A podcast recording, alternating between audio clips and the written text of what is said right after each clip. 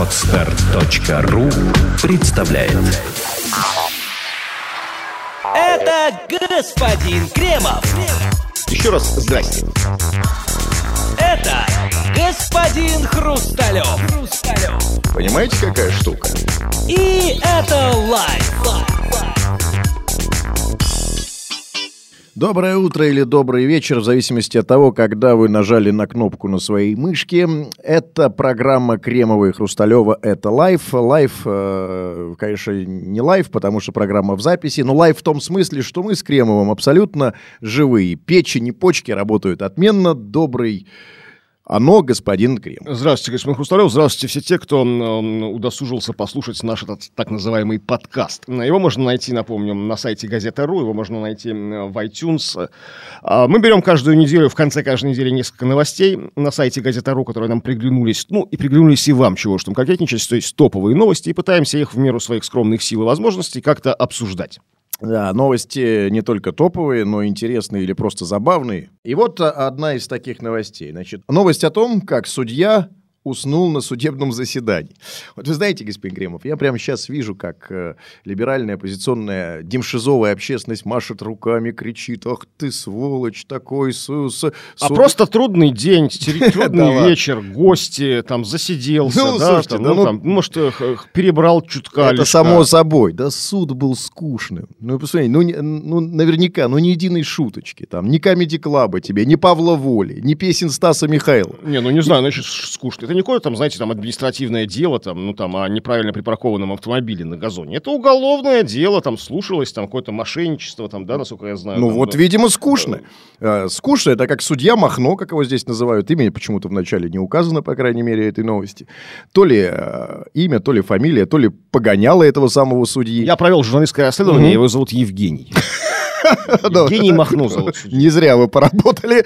Так вот, будем называть его, давайте, как нам уже, по привычке. Итак, судья Махно, уснувший на заседании, лишен полномочий по собственному желанию. Никаких взысканий ему не внесут. Квалифицированная коллегия судей Амурской области отстранила от обязанностей судью Евгения Махно, спавшего на заседании по уголовному делу. Представление о дисциплинарном взыскании председатель облсуда отозвал, поэтому никак наказан за свой проступок он не будет. Махно, по сути, ушел с работы добровольно. Вот пишут здесь, что блогер, опубликовавший видеоролики со спящим судьей, заявляет о попустительстве Махно со стороны руководства. Между тем, после резонанса в СМИ выяснилось, что подобный случай в российских судах далеко не единственный. Еще парочку сонь этаких, да, сонь за сонь возглавляют суды по стране, да? Скукота смертная. Значит, квалифицированная коллегия судей Амурской области сложила полномочия судьи Евгения Махно, спавшего в ходе заседания по уголовному делу, а затем приговорившего предпринимателя к 5 годам лишения свободы за мошенничество. То есть он не просто спал, он вынес приговор после этого. Ну, судья спит, дело идет, перефразирую известную пословицу. То есть, это мастерство не пропьешь, профессионализм. То есть, да, одним ушком спит, одним глазиком, второй глазик, и все зыт, все слышит. Не в этом дело. Может быть, он и крепко спал. А я думаю, что судьи у наших судей совесть чистая, спят они хорошо, слюнки даже текут, наверное. Я думаю, что принял это решение, по прецеденту российскому. А вы знаете, в чем наше российское прецедентное право? Оно состоит в том, что если ты на скамье подсудимых, то ты уже виновен. Знаете, все-таки у нас правосудие с обвинительным уклоном, как все знают, и наш судья руководствовался этим принципом. Может быть, и хорошо, что уснул. Может быть, он не услышал каких-то отягощающих обстоятельств. Дал бы не 5, а 7 лет. Да. Здесь десятку бы впаял. Нормально поспал, проснулся бодрый, добрый. А я как я по себе знаю. Я когда просыпаюсь, у меня хорошее настроение. Да? Хоть судья выспался, да. Хорошее настроение всего 5 лет дал. Так что этот обвиняемый его благодарен должен быть. То есть, да, судьи сыты и подменяемые. Тоже хорошо. Значит, однако... Андрей Налетов, бизнесмен некий Андрей Налетов. Андрею Налетову повезло, да, тезке моему, поздравляем. А представляете, да, реально, давайте пофантазируем. Представьте, судья проснулся злой, не заснул он вообще, бессонница, с женой проблемы, телефон постоянно звонит сверху. Значит, злой, не заснул, не выспавшийся. Представляете, какой приговор мог быть? Неизвестно. Переквалифицировать мошенничество, в терроризм, например, в шпионаж в пользу зарубежных государств. и все пожизненное. Да, мы знаем, как это происходит. Ну вот пишу здесь. Однако, как уточняют в пресс-службе Амурского облсуда, в отставку Махно отправили по собственному желанию, удовлетворив поданное им письменное заявление. То есть сам ушел, выспался и понял. Это вот страшная, пугающая тенденция последних лет. Вот, то есть вот действительно как-то уж очень чрезмерно. Раньше вот все сетовали, что вот ненаказуемые, да, представители власти, там, представители прокуратуры, там, суда, МВД, там, да, то есть, ну, как-то вот их фиг накажешь. Сейчас как-то происходит все моментально и в секунду. Вот чуть проявился, вот чуть попозже, может, поговорим про милиционера, который известного поэта песенника остановил, да, его сразу наказали, буквально в секунду, да. Наказали? Ну, да. Но не гаишника, который его остановил, как известно. Гаишника. Нет, гаишник его как раз сразу отпустил. Нет, гаишника наказали, да, я говорю, да, то есть сразу же, ну, и там, и поэта песенника тоже. Ну, ладно, позже. Тут вот, смотрите, судья поспал, да, то есть, и сразу же опять, ну, поэтому, мы понимаем, что не сам он ушел, да, то есть, как-то этот вопрос был решен, то есть, очень серьезная мобильность, причем мобильность, то есть, реагирующая на вызовы интернета, то есть, и там, то есть, после видеоролика, размещенного на YouTube. Нет, давайте не путать, значит, в случае с гаишником его уволили сверху, сказали, плохой гаишник отпустил, значит, правильно сделали, а здесь сам ушел, ну, совесть проснулась, ну, а может быть... Да, сам себя выпорол, то есть, сам себя наказал, как гоголевский персонаж. То есть, вот это очень важно, что он сам ушел, понимаете, никто не увольнял. Значит, может, приснилось что? Думаете, дурной сон? Но проснулся мокрый в поту. Или да? Наоборот, пророческий, типа, чем я занимаюсь? На самом деле, да, жизнь, знаете, проходит. Да, как Понтию Пилату, да? Ну, может быть, действительно какой-то такой. Даже жизнь идет. Да, да. Тут сижу, как сужу, сижу. Там. Да. Ну, а то, что наши судьи устают, это совершенно понятно. Работа у них действительно тяжелая. Нужно, так сказать, постоянно принимать звонки сверху. Нужно все-таки брать денег у истцов. А еще делать это незаметно. В общем, согласитесь, работа сложная. Ну, давайте, подождите, ну что, денег, ну что вы сразу вот начинаете? Ну, это тоже. Давайте, тоже. Нет, на самом деле, серьезно, подумайте. Вы представляете себе, что такое вот судебное заседание, по большому счету? Это вот действительно очень долгое, рутинное, такое некое ритуальное действие с часто повторяющимися словами, формулировками, да, там, адвокат бу-бу-бу, обвинитель бу-бу-бу, там, обвиняемый что-то такое чу-чу-чу, там, начинает бормотать. Вы хотите его разнообразить немножко. Это вгоняет в сон любого. То есть, ну, правда, знаете, вот один там что-то там тык-тык-тык там, ну, там, тараторит, второй там, эти все сложные слова, непонятные ссылки, параграфы, там 15 тысяч томов уголовных дел перед тобой размахивают. Понятно. Душно в помещении. Конечно, я об этом же. Я понял ваше предложение, завуалированное. Значит, вместо адвоката Цикала, вместо прокурора Урганта, да, и там посередине Павла Воля. Это слишком дорого обойдется суд, то есть это будет, то есть, как бы, ну, по цене корпоративов, если тем более в Амурской области. Ничего, далеко не... Зато какие будут приговоры. Спецэффекты нужны. Можно обойтись и без звезд со спецэффектами. Звуковые, там, знаете, хлопки, пушки, взрывы, там, вскрики, там, не знаю, шум китов. Нет, киты как раз усыпляют, голоса, пение китов, там, ну, какие-то там рыки, там, ну, что угодно, там, неожиданно включаются, бац, там, ты засыпаешь, что тебе включили громко речь Гитлера. Сразу проснулся, или что-нибудь другое такое возбуждающее. И вот тогда все будут бодры. Понятно. Ну, в общем, с нашей судебной системой и с ее представителями, в частности, более-менее все понятно. Вообще, знаете, вот если вот так вот, на самом деле, посмотреть на 90% приговоров, особенно в отношении известных громких оппозиционных дел, то такое ощущение, что судебные решения принимаются в 90 случаях из 100 во сне. Но... Спи спокойно, дорогое российское правосудие. Ну, как сказал классик, жизнь есть сон. А часть жизни, собственно, судебные слушания тоже этим сном является. Спокойной ночи. Переходим к следующей новости. Тут мы плавно переходим к следующей новости. Я тут вскользь пообещал поговорить об известном поэте-песеннике и его друге-милиционере, поклоннике, вернее, милиционере, сотруднике ГИБДД, который его не задержал. Ну, знаете, да, эта новость уже обсуждалась везде и всеми, и к тому же мы ее тоже уже обсуждали на одной радиостанции, можете послушать там. Будем искать более... скажем так, эксклюзивные, редкие, экзотические новости с пряным ароматом далеких стран и путешествий. Конечно, конечно. Итак, министр финансов Зимбабве. Неужели в Зимбабве есть министр финансов? Ну, где есть финансы, там есть министр. Вот именно. А где нет финансов, там нет министра финансов. Поэтому вопрос. Неужели в Зимбабве есть министр финансов, спрашиваю я.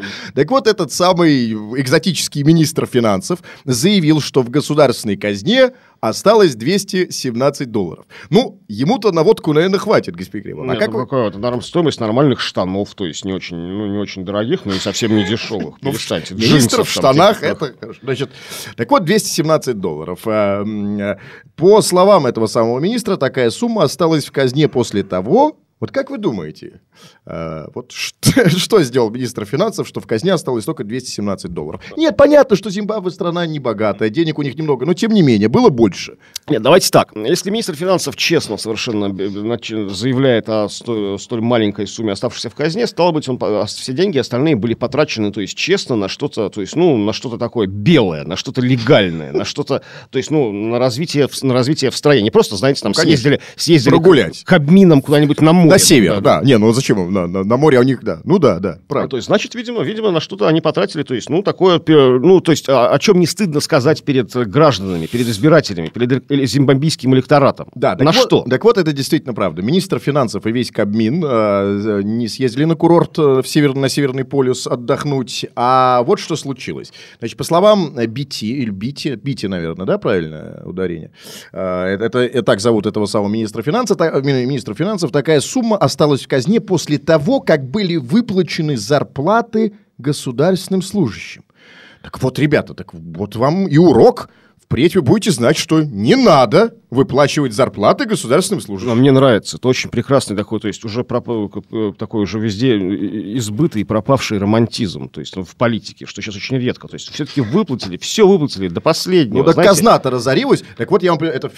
заплатили, не нашли никаких отмазок, типа там, ай, подождите, не сегодня, давайте завтра, у нас денег мало-мало, только для себя. Я считаю, что плохой министр финансов. Я вот как россиянин вам заявляю, хороший бы министр финансов, если бы знал, что после выплаты госслужащим или там неважно кому останется всего $217, он бы не стал это делать. Да он хороший министр финансов, я видел его фотографии, он похож на серьезного очень такого гангстер-рэпера. Ну, правда. То есть он хороший гангстер-рэпер, но плохой министр финансов. Ну вот посмотрите, вот наш министр финансов. Кто он там сейчас? Уже не Кудрин? Кто? Или Кудрин до сих пор? Я уже запутался в них. Вы можете себе представить, что он выплатил всем нам там зарплаты, пенсии, там, ну не зарплаты, пенсии, что там еще, всякие социальные обязательства, и после этого осталось 217. Да хрен-то с два! Думаете, останется больше? Или останется... Именно эта сумма вас смущает? Нет, я уверен, что он не выплатит ни черта. Потому что опытный министр финансов. Вот, о чем я и говорю. Это вот, знаете, вот меркантильность, это опытность, рационализм, да, вот сгубило многих министров финансов. Где эта романтическая, эта веселая жилка? Отдать все! Все отдать! Там служащие, берите деньги, я вас все вам! Тоже поймаю. Не все, все-таки... Оркестр закажем! $217 оставил, ну, как... А это значит все честно. Он бы и их отдал, если бы... Ну, то есть просто он покрыл все расходы. Вот, то есть они остались в плюсе. То есть у них такой профицит. $217 оказалось. Видите, все-таки не в ноль ушли, не в минус, да? То есть вот есть деньги в казне государственной Зимбабве. А казна, знаете, выглядит вот как портмоне. Там, да, $200 и там и мелочью. Причем, видимо, маленькая. У меня в моем больше сейчас лежит в рублях. Ну, с всякими купюрами. Ну, во-первых, давайте сейчас вот о чем. Во-первых, ну, давайте поможем Зимбабве. Ну, как финансисты финансистам, да? Значит, вот как... Как финансисты одного уровня, то есть мы с вами, да, если уж так понимать. Да. Ну, я и говорю, да, как финансисты... Одного калибра. Так вот, наш совет этому Бити, или как там его зовут, Тендай Бити, видимо, все-таки правильно ставлю ударение, надеюсь. Вот, значит, давайте подумаем, как этими $217 спасти экономику Зимбабве, может быть, как-то их в рост пустить? Безусловно. Да. Безусловно, может быть, в долг кому-то. Можно, то есть, ну, смотрите, ну, вы знаете, например, у нашей страны, в этом смысле, у граждан нашей страны, очень богатый опыт. То есть с $217 начинались многомиллиардные капиталы. То есть наших многих там первоначальный капитал. Списка Forbes, да. Значит, купил там $217, сколько, 6 там, тысяч рублей, там, не знаю, купил там 3 куртки кожаных, там, привез их, продал. А если, конечно, не хочешь рисковать и торговать чем-то более запрещенным, знаете, где как бы ну, то есть... Ну, где быстрее, я вам скажу, быстрее. Риски, государственные зимбабвийские риски могут ГНК нахлопнуть. На государственном уровне барыжить наркотиками, это знаете, не барыжить, это политика. Нужно во что-то вложиться. Экономика, я бы сказал. В принципе, да, или вы там, ну, не знаю, вложиться, что-то купить, где-то продать. Ну, я не знаю, ну, есть же еще вещевые рынки, есть же еще какие-то серьезные организации, которые могут помочь прокрутить деньги Зимбабве. Зимбабве не все будут связываться, как бы. Представляете, вот приходит Зимбабве, приезжает там, не знаю, во Францию, например, министр финансов, говорит, вот у меня $217, хочу вложить. Конечно, во Францию не поедет, к нам поедет. А вот это да. В Москве, я уверен, есть серьезная диаспора зимбабвийских студентов в разного рода высших учебных заведениях. Просто я их видел в метро сегодня. Да, вот зимбабвийские студенты могут помочь своему государству, то есть отчислять частично свои заработки, когда они работают, живой рекламой, собственно, в метро стоят там, и раздают флаеры, могут помочь, и тем самым, то есть, по крайней мере, утроить, а то и удесятерить эти $217. Вот это главное. Главное, чтобы эти $217 были пущены в рост, а не профуканы. Главное, чтобы ситуация была прозрачной, то есть, чтобы всегда министр финансов, этот Тендай Бити или Бити, как вы его называете, отчитывался не только своему начальнику Роберту Мугабе, президенту Зимбабве, как мы все об этом знаем, но и перед народом. И причем, раз уж это уже теперь и наше дело, не только перед зимбабвийским. То есть мы постоянно что получали, там, куда деньги пошли. Ну, почему наше дело? Ну, меня это волнует. Российское? Да, то есть как человек. Это действительно уже и мое дело. Потому что, смотрите, что получается? Ну, давайте говорить серьезно. Значит, Зимбабве на грани финансового коллапса. Нет, вообще, на самом деле, серьезно, если говорить, эту страну действительно очень серьезно колбасит уже очень давно. Ну, конечно, да. Гиперинфляции там, то есть очень как-то все не потому что если бы реально до вот этой... А у них реформа была? Да, у них после гиперинфляции они... это странно. Да. Значит, я не знаю сейчас, что они там сделали, до гиперинфляции счастливый обладатель $217 в Зимбабве, это реально миллиардер. Там, я не знаю, сколько это миллиардов, это не один миллиард. Секстиллионы, квадриллионы, триллионы были. Но сейчас они ушли от этих своих астрономических нулей, и у них, в общем-то, в ходу после гиперинфляции американский доллар. Кстати, очень хорошо. Знаете, некоторые наши люди думают, как стать миллиардером? Нереально. Реально поезжай в Зимбабве. Но, знаете, очень трудная задача стоит перед Тендаем Бити, Робертом Мугабе и всеми остальными зимбабвийцами, коим сейчас причисляю себя уже и я, потому как душа болит за ситуацию. То есть сейчас у них здесь $217, а им, по словам Тендаем Бити, им требуется на организацию выборов $104 миллиона. Долларов. Чего? Долларов. Американских? Да, конечно. То есть у них сейчас $217, которые уже являются национальной валютой Зимбабве, потому что СВАСУ не отменили. Нужно $104 миллиона. Да, то есть трудно прокрутить. Мы должны им помочь сейчас. Значит, для чего мы, чтобы не просто так балаболить нам в эфире? Мы для чего-то же здесь сидим, давайте хоть какая-то польза от нас будет. Давайте думать, тогда это серьезно. Хорошо, что вы это сказали. Значит, $217. Там дать куда-нибудь вложить в процентов банк. Зимбабве не дождется. Да, скорее, да. Не того президента выберут. Значит, дать в долг, даже под самым минимум, нет, нереально. Значит, остается два способа, да, либо попросить в долг, либо, извините, украсть. Вооруженное нападение. А вот здесь... Нет, давайте не будем советовать африканским странам. Не, ни в коем случае. Многие уже вступили на этот тернистый путь. Решение вопросов с помощью АК-47 и других устаревших видов вооружений. А теперь мой реальный рецепт. Послушайте, ребята, не надо, конечно, ничего воровать. Зачем вам что-то вообще делать, когда неподалеку, буквально через дорогу, есть такая страна, как Россия? У нас денег... Куры не клюют. Мы готовы Северный Кавказ весь прокормить, да так прокормить, что животы вздуются. Что мы и делаем, собственно.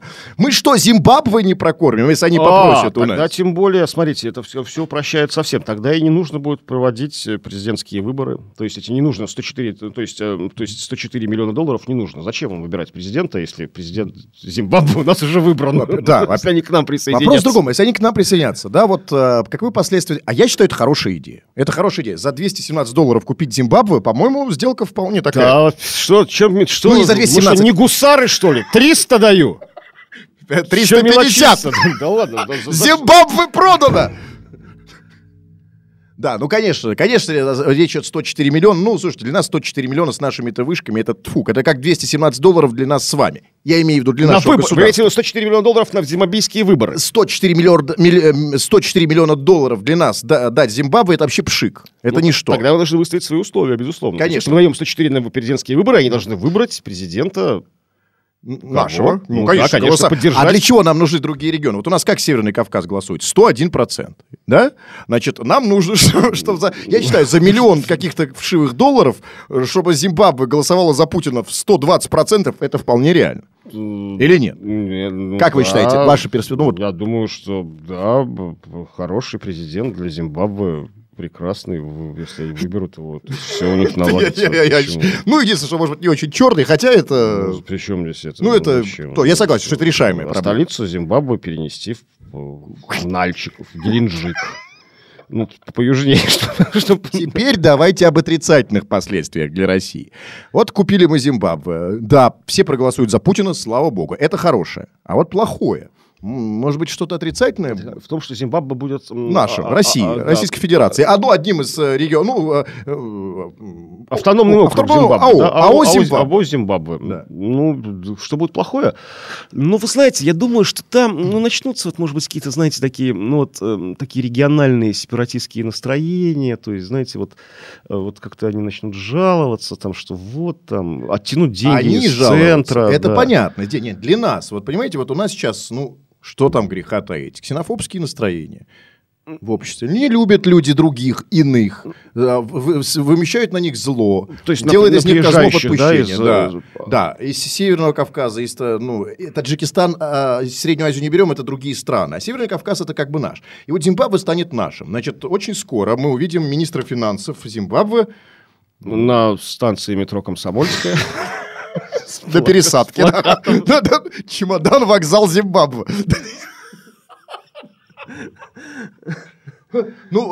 Какие... Трудно, конечно, это, знаете, это с кондачка так не решается. Это, знаете, не холодильник купить, это Зимбабве. То есть тут, конечно, нужно подумать. Именно, господин, именно холодильник по цене. Хороший такой добротный холодильник трехкамерный. Какой? $10 это плохой холодильник. А если миллион, так, знаете, 104 миллиона. Хороший двухкамерный. Так что нужно думать. Нужен представитель умный, грамотный, полпред президента России в Зимбабве должен быть нормальный, чтобы он проводил правильную политику. То есть, был отправлен туда, в Зимбабве. И здесь мы опять столкнулись с такой ситуацией. Можете, извините, Олимпиаду перенести, пока не поздно, из Сочи в Зимбабве, нашу русскую. Там все-таки российскую Олимпиаду. Там теплее, чем в Сочи, да? Там всяко теплее для летней Олимпиады. Кстати, по принципу зимней Олимпиады в самом летнем городе, действительно, это очень Зимбабве просто лучше не придумаешь. Но, смотрите, опять интересы народа и интересы власти вступили в некоторые противоречия. И история Зимбабве, покупка, гипотетическая покупка Зимбабве, это проявление. Или аренда, давайте. Аренда, так, да, это проще, да. Значит, если мы арендуем или купим Зимбабве, для власти, конечно, хорошо. Будет голосовать... Снимем Зимбабве. Да. А потом накроют этот бордель. Знаете, как накрыли, там часто новости пишут. Там накрыли бордель. Нет, я потерял свою... Я понял, я не в этом смысле. Я тоже, конечно. Так вот, для власти хорошо, Зимбабве голосует за власть, для народа вроде как опять не очень. Вот как нам решить эту проблему, господин Кремов? Потому что все, понимаете, все не так. У нас куда ни кинь, всюду клин. Чтобы и власти хорошо, и нам. То есть вы сейчас, чтобы народу было хорошо? Да. Знаете, я пока не готов. Я не так, признаюсь честно, я не так глубоко погружен в вопрос, что же хорошо народу Зимбабве. Я буду думать, то есть я пока не знаю, да. Так что давайте все вместе думать над уже нашим родным зимбабвийским народом. Поздравляем. С какой-то у нас регион-то будет по счету 8-й? Сколько у нас регионов-то всего? Вы уже думаете, какие... какой 8-й? Нет, 8 регионов. Да плевать. Короче говоря... Какие номера будут в Зимбабве? В этом смысле вы думаете? Номера очень простые. Сколько им не хватает? $104 миллиона. 104 миллиона. А то главное с буквами определить. Буквы ТБ. Это первые буквы, инициалы этого самого министра финансов. Или есть у вас предложение? Не, нормально.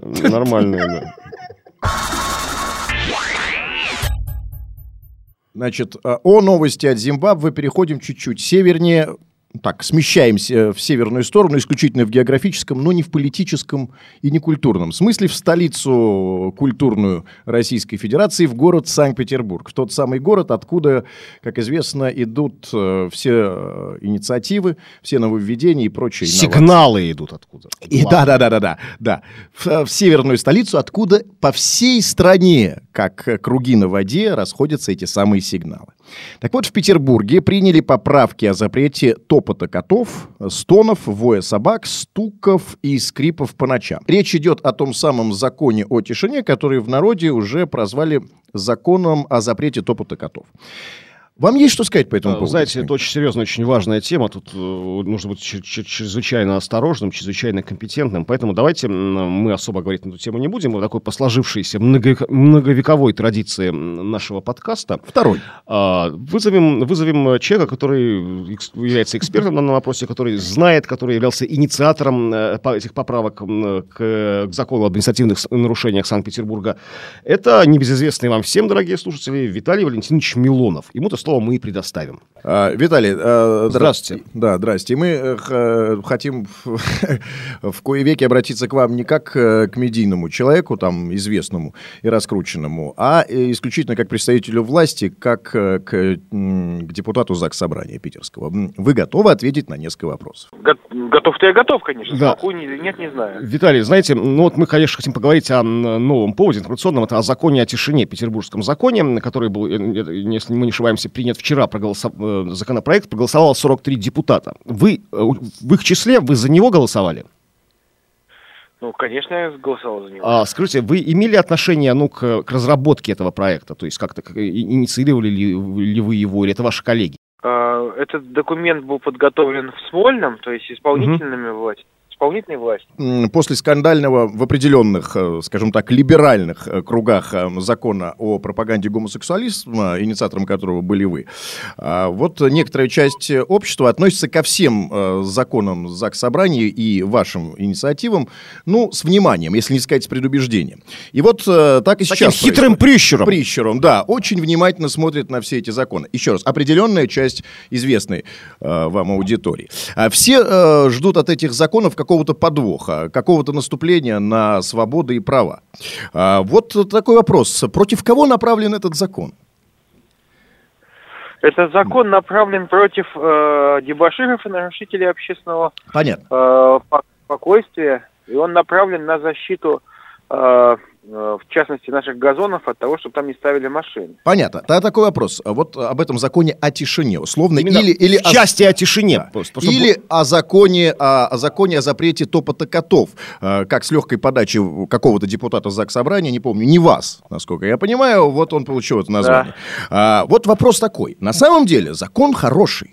Я думаю, что ни один там вменяемый человек, психически стабильный, не будет возражать, чтобы ночью было тихо.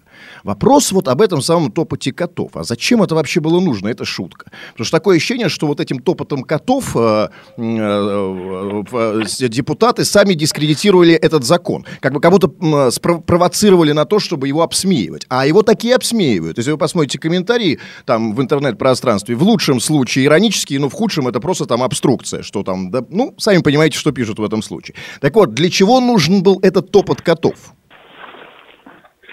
А знаете, топот котов — это как раз просто фраза одного депутата, не очень удачно сказанная.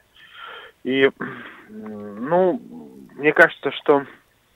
Ну, она просто смешная фраза, безусловно. Мы сами очень долго смеялись над ней. Но она работает на негатив, согласитесь, именно. Сейчас. Да. То есть, ну вот, на негативное восприятие этого закона. Еще один такой, ну, пустяшный, абсурдный, такой юмористический закон. То есть, ну, когда говорят о том... Дурацкий закон, как называют. И дурацкий закон. Вот только что читали комментарии. Идиотизм, дебилизм. Как вы там в Питере живете?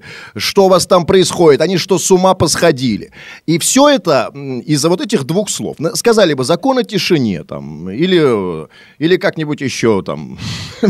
Ну, как-нибудь серьезно. Для чего этот топот котов? И откуда он взялся?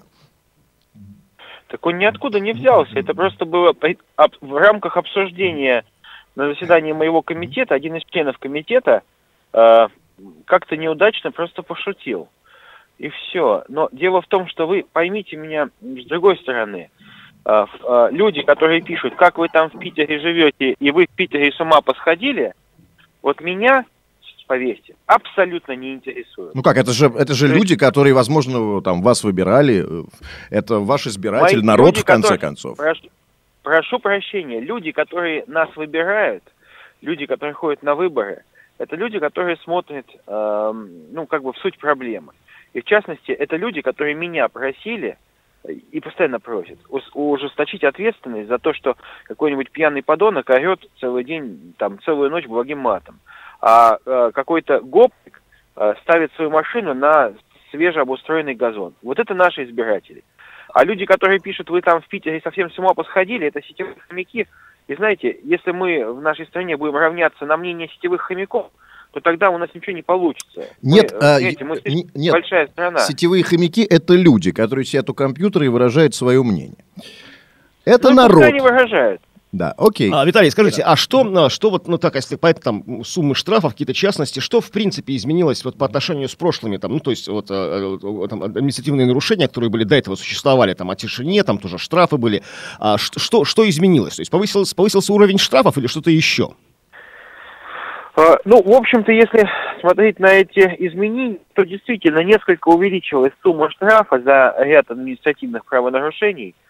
В частности, увеличилась сумма штрафа за произведение ремонтных работ в ночное время. Ну, это, в принципе, общая тенденция, поскольку действовавшие ранее штрафы, они были смешные, там, 100-200 рублей, они не были современные и актуальные. Также введена дифференциация, поскольку вот у нас было такое суровое советское наследие, которое предполагало, что люди спят и днем, и в будни, и в выходные с 11 вечера до 7 утра. И мы ввели здесь разную вот шкалу, поскольку теперь в выходные и праздничные дни, то есть когда люди не работают, никто не может производить какие-то шумные работы в своей квартире, там работу, предположим, перфоратором, до 11 утра. И это как бы мы учли пожелания наших избирателей, потому что... У нас даже до 12 написано, вот я читаю. Даже до 12, по-моему. Тут у меня вот я текст лежит по собой.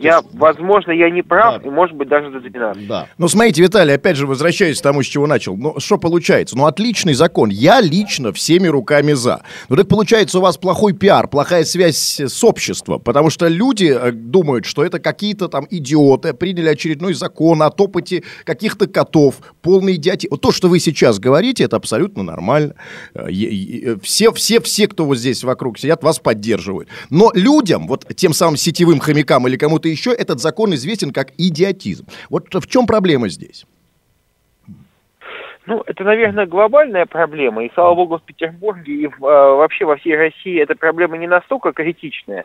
Все-таки вот активное ЖЖ-пространство, оно крайне небольшое, хотя и очень громкое, и подчас даже вызывающее определенные ароматические неприятные ощущения. Но, например, вот в Европе, в той же самой Германии, многие политики вообще признаются, что они являются заложниками подчас оригинальной трактовки своих предложений средствами массовой информации. Поэтому, с другой стороны, мы должны понять, что...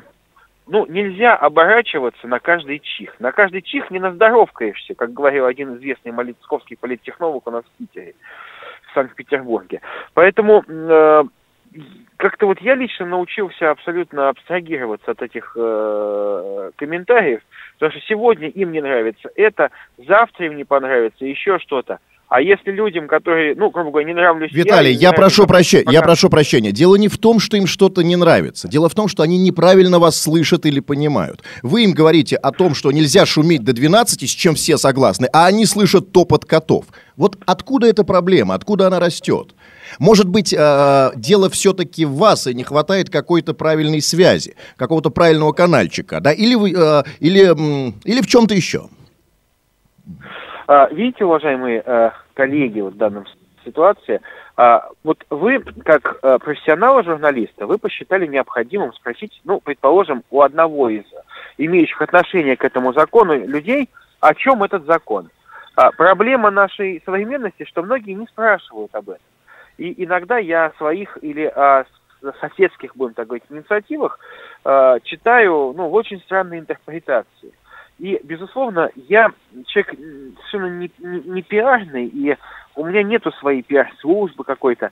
И, безусловно, это, конечно, наш недостаток, потому что многие люди, которые работают, ну, как бы экстраверты, они как раз работают не столько над содержанием, сколько над формой подачи.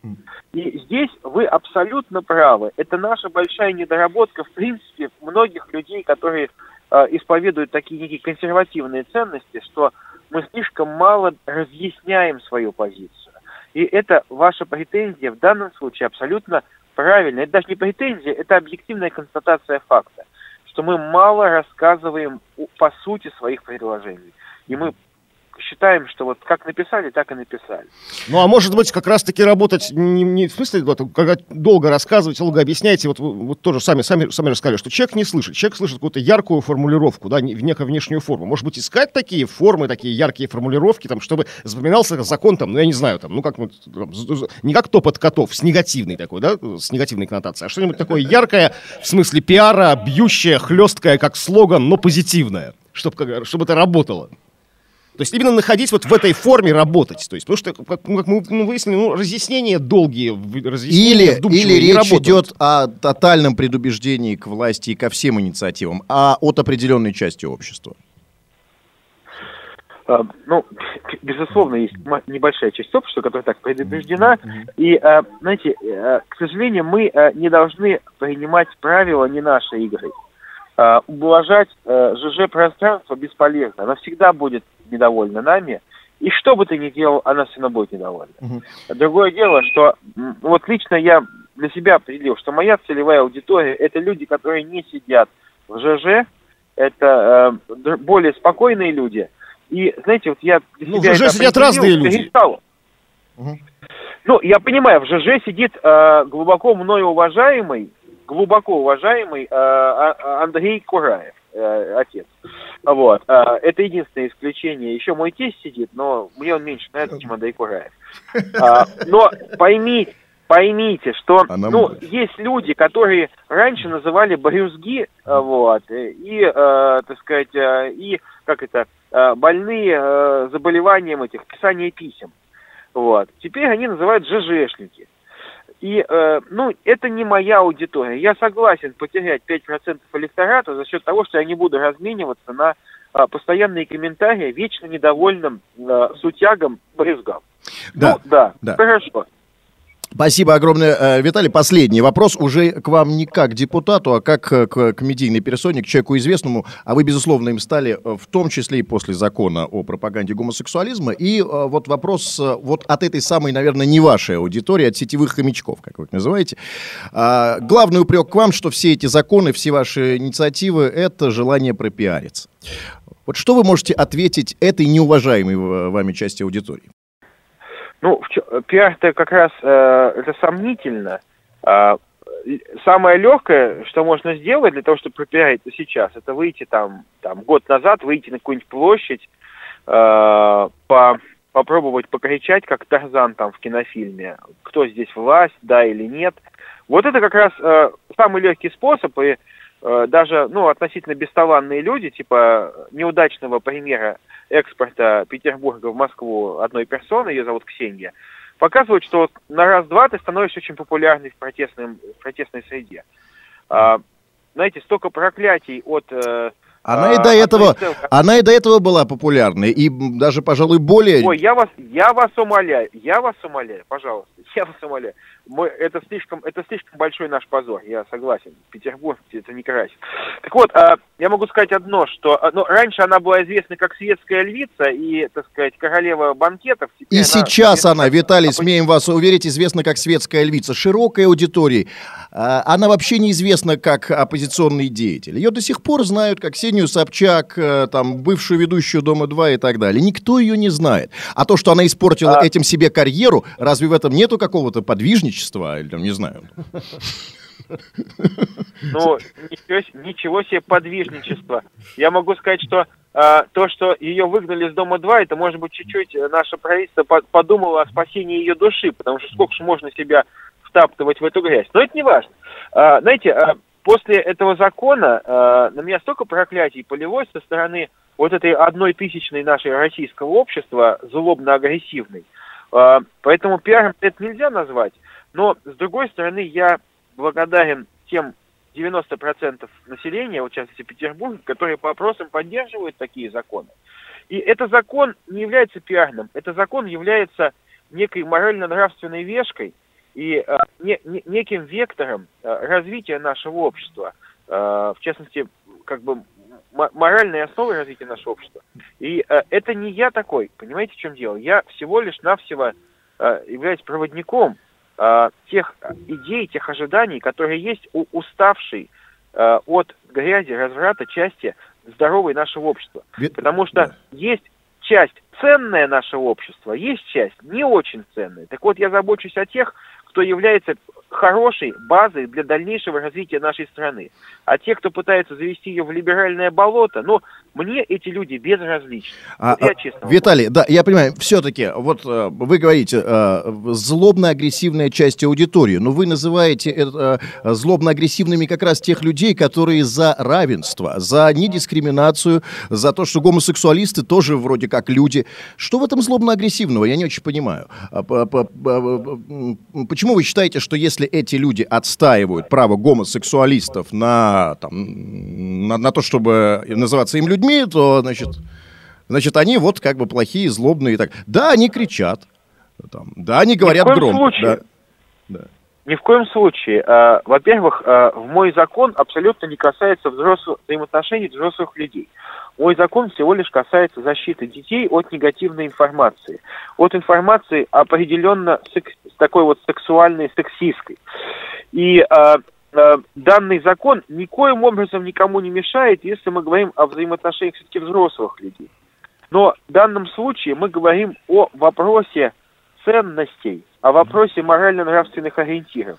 И это закон, как, может быть, некий холодный отрезвляющий душ, остановил нас от сползания недемократическим путем, путем уступок, подвижек и каких-то компромиссов к новой системе общественных взаимоотношений, где ценности, которые образовали наше государство и образовали наше общество, перестают быть ценностями.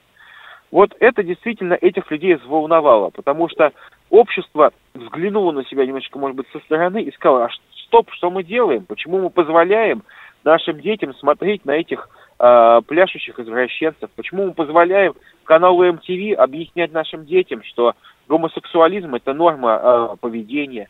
Зачем это нам нужно? Нам это действительно это вредная информация. Нет, ну... И это я всего лишь навсего таблетка для иммунной системы общества оказалась. Моя роль очень маленькая, но я вот так сложилось, что эти предложения спровоцировали защитную реакцию здорового российского организма на нездоровые проявления. Но про пляшущих извращенцев, Халантиви, это действительно все понятно и во многом в этом смысле согласны. Но вот у самых таких сдержанных критиков этого закона, то есть, ну, как бы самые нормальные, вменяемые, то есть не оголтелые, они просто говорили о том, что непонятно, как его применять, скажем. Ну, то есть, что такое пропаганда? Он может быть применим где угодно. Да, и вопрос остается до сих пор открытым. Но я убежден, что у Виталия есть ответ на этот вопрос. Да, тогда последний, можно вопрос я задам? Вы сказали, все-таки эту тему закончим, вы сказали, что этот закон как бы некий вектор развития. То бишь, подразумевает формулировка, что будет некое продолжение развития, то есть, ну, в эту сторону. Что дальше, Виталий? То есть какие-то следующие законопроекты, там, более там какие-то более масштабные, более широкие, или что-то еще на этом пути имеется в виду? Если это уж вектор, вы сами его заявили, как вектор. Вектор как раз и... это слишком широкое понятие, и как раз здесь мы должны не останавливаться на этом, идти дальше. То есть мы должны вычленить ценности и неценности, зерна и плевы. Так вот, нужно сделать очень смелый выбор, чтобы понять, государственно образующие, общественно укрепляющие факторы нашего общества и девиации, деструктивные проявления. И в частности, вот после этого, конечно, нам необходимо заняться проблемой уничтожения как минимум 1 миллиона наших граждан в год путем убийства в утробе матери. Нам нужно заняться вопросом поддержки и коренного пересмотра семейной политики в нашей стране. И, естественно, нам нужно заняться вопросом того, чтобы коренное население нашей страны увеличивалось не за счет того, что к нему подмешивается в громадном количестве некоренное население. Спасибо огромное, Виталий. Спасибо, Виталий. Да, если мы хотим вам пожелать все-таки побольше общаться с избирателями, с аудиторией, с народом, с нами и с этими самыми сетевыми хомячками, и не давать им повода быть сетевыми хомячками, потому что эти самые хомячки появляются на почве отсутствия информации и невежества. И если вы будете общаться больше с аудиторией, то меньше будет этих самых сетевых хомячков и поводов у этих хомячков говорить всякую чепуху. Спасибо, Виталий. С вашей помощью.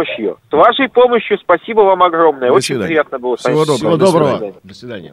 Это была программа «Это лайв». Кремов и Хрусталев. Пока. Счастливо. Сделано на podster.ru. Скачать другие выпуски подкаста вы можете на podster.ru.